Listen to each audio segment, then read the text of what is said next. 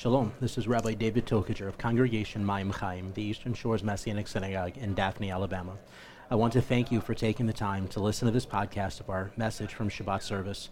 We pray it is a blessing to you and that you see the beauty and light of Yeshua Meshichenu, Yeshua, our Messiah, in every word you hear. Amen. Lord, we thank you so much for this opportunity to come before you today. Lord, we ask that your hand be upon us. Lord, we uh, ask that it be all of you and none of me. Lord, we pray that you please change our hearts and open our minds. And Lord, let us go forth renewed and refreshed. And we thank you for the message that we are to receive today. And Lord, we say that we not just keep it to ourselves, but be lights unto the world and bless others with the message. In Yeshua's name, amen. Well, good morning. Uh, as I said, obviously, I am not Pastor David. Um, my name is Hugh, for those who haven't been able to meet visitors, and it's a, a tremendous honor to be able to uh, speak today in the place of uh, Pastor Rabbi, who's out on, in the mission field in Africa. Um, I was very happy I did not get last week's Parsha. Um, and, um, so, and I again thank Elizabeth for taking one for the team and uh, speaking on that. But uh, go. However, I do, you know, it was, it's interesting that Rabbi uh, left when part of the Parsha is in Leviticus. Leviticus is actually one of the uh, least read books in the Bible for the body of Messiah.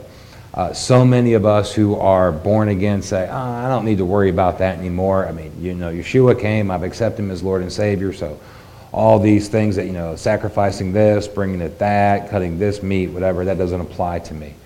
But what's amazing about the book of Leviticus, it shows us, one, just how holy God is, two, how far we have fallen, and then three, why we need a Savior. And that's what I love about the book of Leviticus. And as we start this today, uh, we're gonna, I'm going to talk a little bit about the part of Leviticus that uh, was talking about Yom Kippur. It's uh, Leviticus 16, and I don't have bifocals, verse 3. In this way shall Aaron come into the sanctuary with a young bull for a sin offering and a ram for a burnt offering. He is to put on the holy linen garment, have the linen undergarments on his body, put on the linen sash, and wear the linen turban. They are the holy garments. He shall bathe his body in water and put them on. Then he is to take from the congregation of Bnei Israel two he goats for a sin offering and one ram for a burnt offering.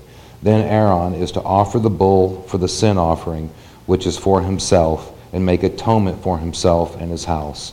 Then he is to take the two goats and present them before Adonai at the entrance of the tent of meeting. Aaron will then cast lots for the two goats, one lot for Adonai, and the other lot for the scapegoat. Aaron is to present the goat on which the lot for Adonai fell and make it a sin offering. But the goat upon which the lot for the scapegoat fell is to be, is to be presented alive before Adonai, to make atonement upon it by sending it away as the scapegoat into the wilderness. Uh, I'm sure all of y'all here have heard many messages on that and the, and the proverbial scapegoat, and it's actually become part of our lexicon. I'm going to hopefully change it up a little bit and have you all think about this a little bit differently. What this passage shows us, and what Yom Kippur shows us, especially the Jewish people once a year, but uh, in the body Messiah should be every day, is that how far man has fallen. That before Yeshua's sacrifice, we literally had to have one representative, the high priest, pass upon the sins of the nation and that animal who was to become the scapegoat had to be cast out to wander and probably starve and die. There's always a penalty for our sin, and it's almost always, and it is always death. So, in regards, I want y'all to think about it this way as sometimes if you're wondering, ah, I don't want to read Leviticus, whatever. The Tanakh, or what we call the Tanakh, or the Old Testament, is basically what we lost. The Brit Hadashah, or the New Testament, is what we cost.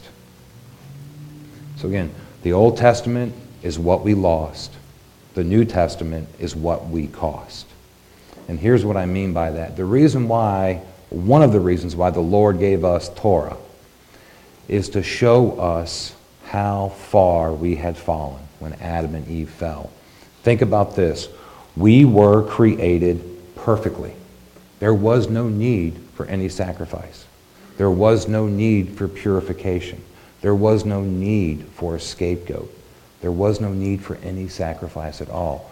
Humans were in perfect uh, concert with the Lord at all times. And when we fell, the first Yom Kippur occurred by God Himself. If y'all remember from Genesis, the Lord killed the animals and covered Adam and Eve in fur. That was the first sacrifice, the first atoned sacrifice, was by God Himself, the first Yom Kippur.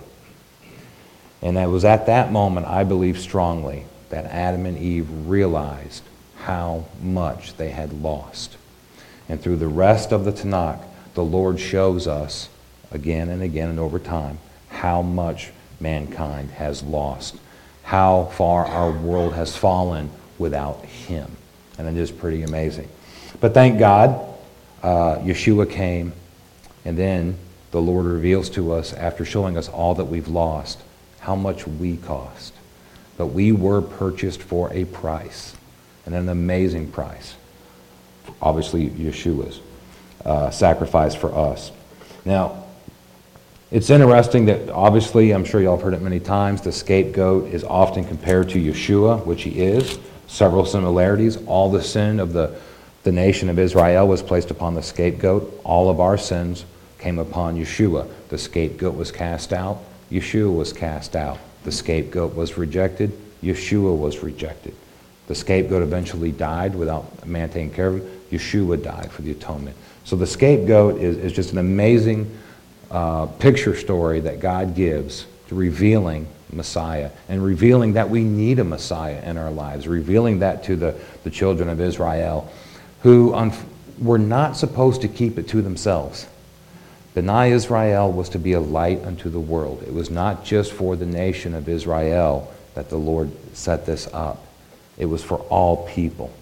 Just unfortunately, uh, Israel did not fulfill that the way it should have been done. But this was from the beginning designed to be first to the Jew and then to the Gentile. And it culminated obviously much later, I think, than God wanted it to in, uh, after the death of Yeshua.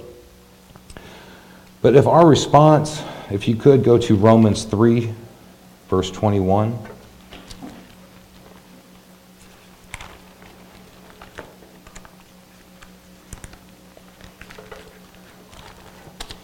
I'd like to read this.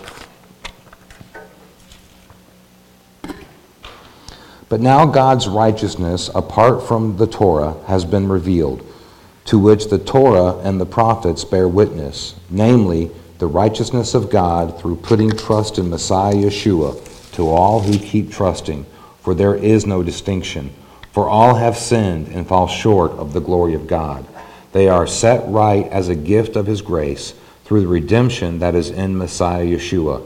God set forth Yeshua as an atonement through faith in His blood to show His righteousness and passing over sins already committed through God's forbearance, he demonstrates his righteousness at the present time, that he himself is just and also the justifier of the one who puts his trust in Yeshua.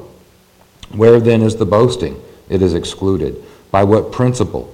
Of works? No, but by the principle of faith. For we consider a person to be set right apart from Torah observance. Is God the God of the Jewish people only? Is he not also the God of the Gentiles? Yes, of the Gentiles also.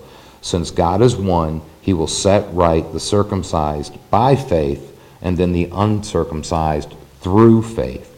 Do we then nullify the Torah through faithfulness? May it never be. On the contrary, we uphold the Torah. If, if, I think this is probably the best illustration in the Brit Hadashah, the New Testament, of what uh, the Lord is talking about, or an example of going back to Leviticus 16. Yeshua is the sacrifice, He is the scapegoat, and through Him we are uh, receive our atonement. But it's also we are not to forget that we still are to be Torah observant, and we are to live the way that He would have us live. Now, oftentimes,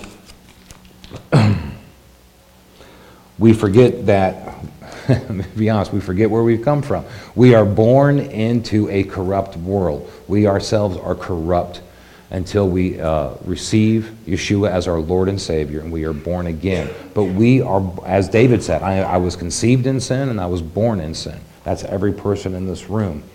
And we often forget that creation, the original creation, was absolutely perfect. Was absolutely perfect in every single way. There wasn't one thing wrong or out of place. Adam and Eve were perfect. Adam and Eve, frankly, are who we strive to be. They had that. And oftentimes, when we read, especially coming out of Romans here, how do we get to that level? How do we go there? Well, the, frankly, we can't get anywhere near perfection without Yeshua. He is the only way, and He's the only hope we have of reaching perfection. Um, if you go to, I'm sorry to be jumping around a little bit, but go to 2 Corinthians 5. We're going to start at verse 17. There's an interesting example in this.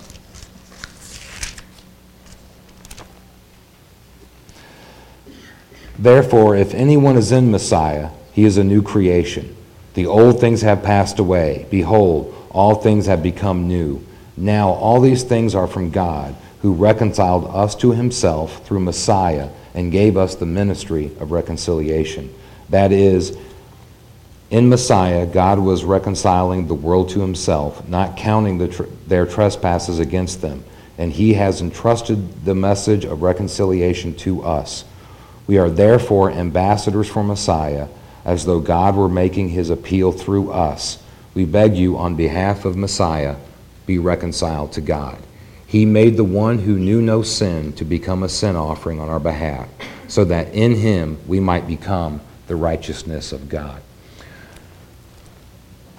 When we are born again, when we receive the Messiah, when, Messiah who has truly fulfilled Leviticus 16, we are recreated. We are reborn.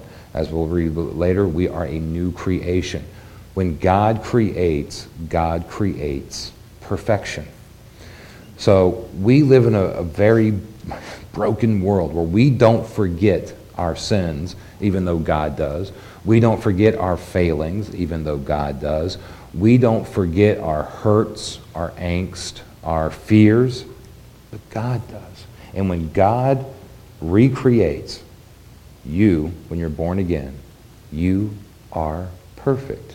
You are a perfect creation to Him just as Adam and Eve were.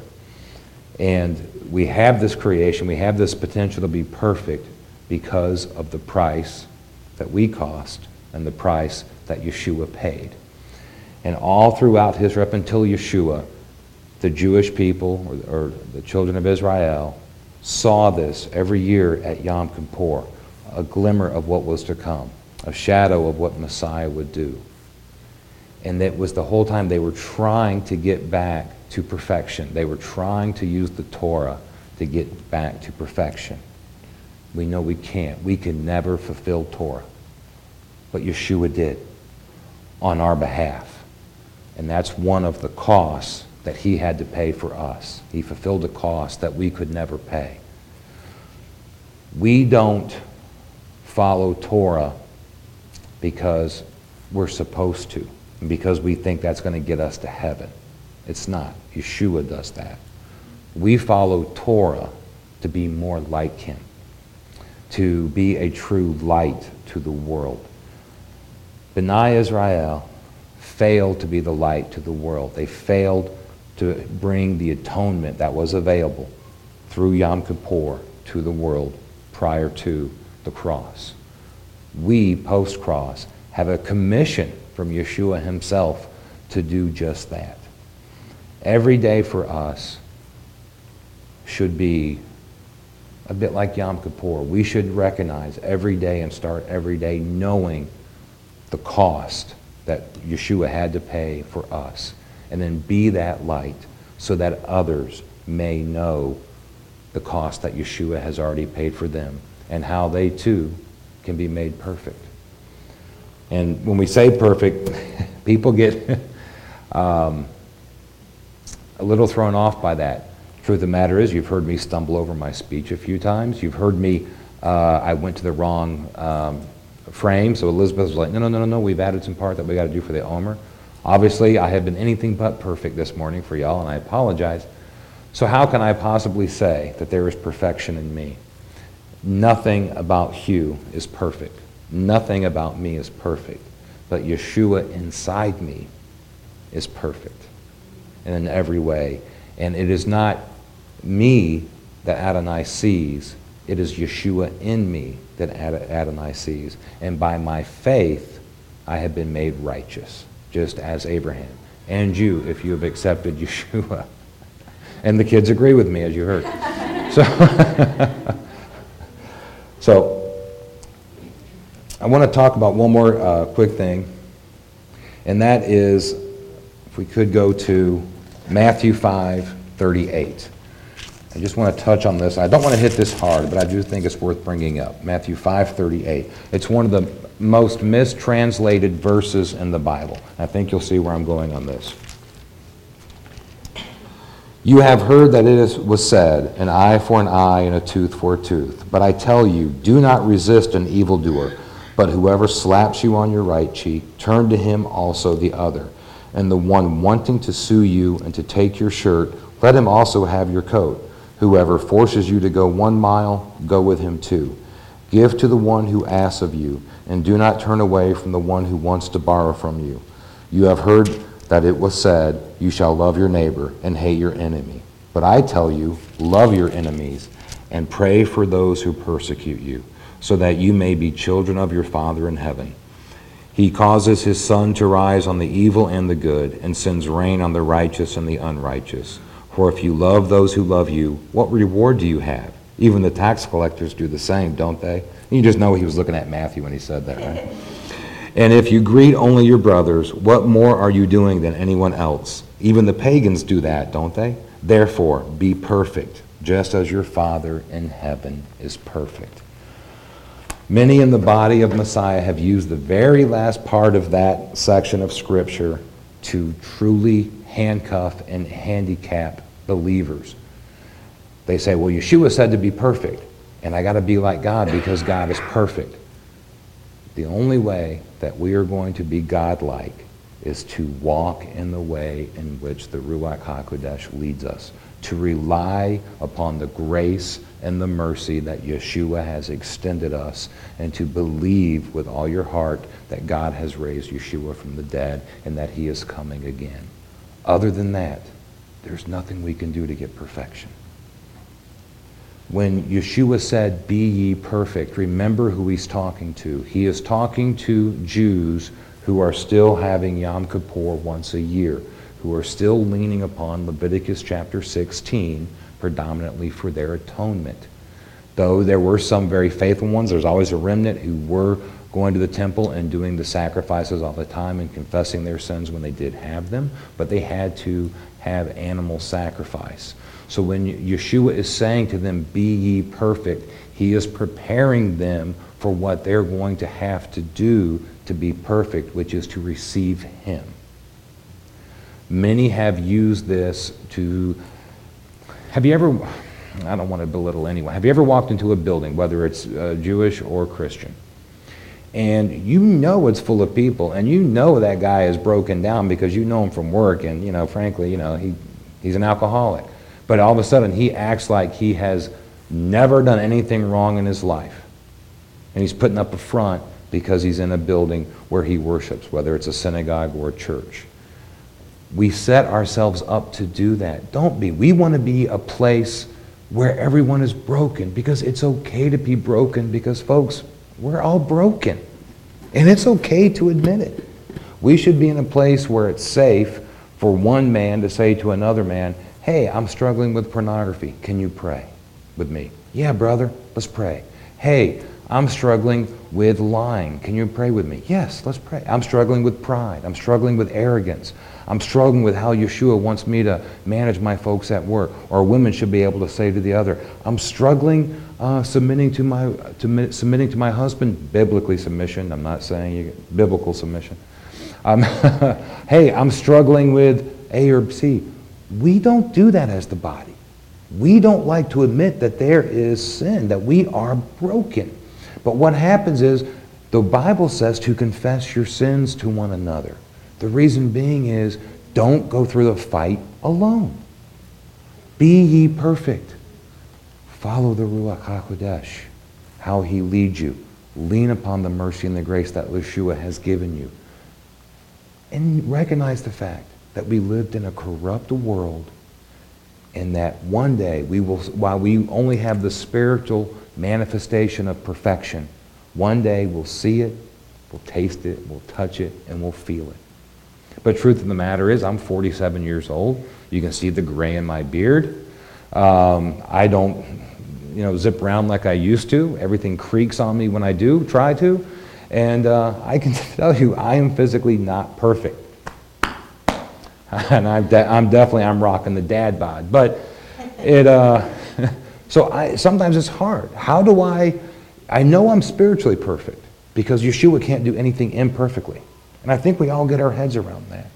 But we also forget that we still have a free will and that we're still going to fall. But oftentimes, we in the body of Messiah shoot our wounded instead of lifting us, lifting each other up and caring for them. So when you remember this, when Yeshua says, be ye perfect, he's not demanding perfection. He is demanding that you lean completely and totally upon him and be a light unto the world. And it's okay to be broken. It's okay to need Yom Kippur. You're not shocking God. He's not surprised. You know, I had no idea Hugh needed forgiveness of sins. I thought he was an amazing guy. God is not going to be surprised. He knows I'm, I, in of myself, am not perfect. But God also knows that Yeshua, in and of himself, is perfect. And also just remember this for those of you who are down sometimes. Every time Adonai looks at you, he does not see you. He sees his son, Yeshua. And you are in him because Yeshua is in him. And he loves you with a love that cannot be contained. And we've heard it, but it's so true. He loves you so much, he sent his only son, that if you believe in him, that you will be saved. That's the cost that God paid for you and for me. Don't set yourself up for failure in your personal walk. It's okay to be broken. It's okay to need a Yom Kippur. Don't pretend to be something you aren't. Your testimony is far more powerful when someone is going through something and you say, brother or sister, I've been there too. But I know the way out. I know the way out because it's Yeshua showed it to me. Let me tell you about it. Let me tell you what the Lord has done for me. And I can prove this biblically, by the way, that Yeshua was not telling us to be perfect. Like, you know, who's ever, I'm just curious. I mean, I know I fell into that trap. I became born again. I didn't understand why I was still being tempted. I didn't understand why uh, there were times that I did sin. I couldn't understand it. But I'll be honest with you. If you come to my house and we're working on a project together and we're nailing something and I hit my thumb with my hammer, it probably won't be a godly thing coming out of my mouth. I'm just, you know, my flesh, my body, in that instant will take over and say something I shouldn't say. So how, I don't understand why I'm not perfect. Well, because Yeshua was not saying that everything was a bed of roses and I was going to be perfect. Yeshua was saying, He's perfection. He's the scapegoat, and all I got to do is rely upon Him. And I'm spiritually perfect. And one day, my physical and my mental and my emotional perfection will be given to me when Messiah comes again. And we can, that's just a, if you look at 1 John 3, 7 through 9, just last little bit, I can prove what I'm saying biblically. Children, let no one mislead you. The one who practices righteousness is righteous, just as Yeshua is righteous. The one who practices sin is of the devil, for the devil has been sinning from the beginning. Ben Elohim appeared for this purpose, to destroy the works of the devil. No one born of God practices sin because God's seed remains in him.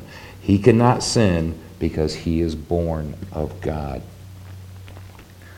We cannot sin because, again, when God sees you, he doesn't see you, he sees Yeshua.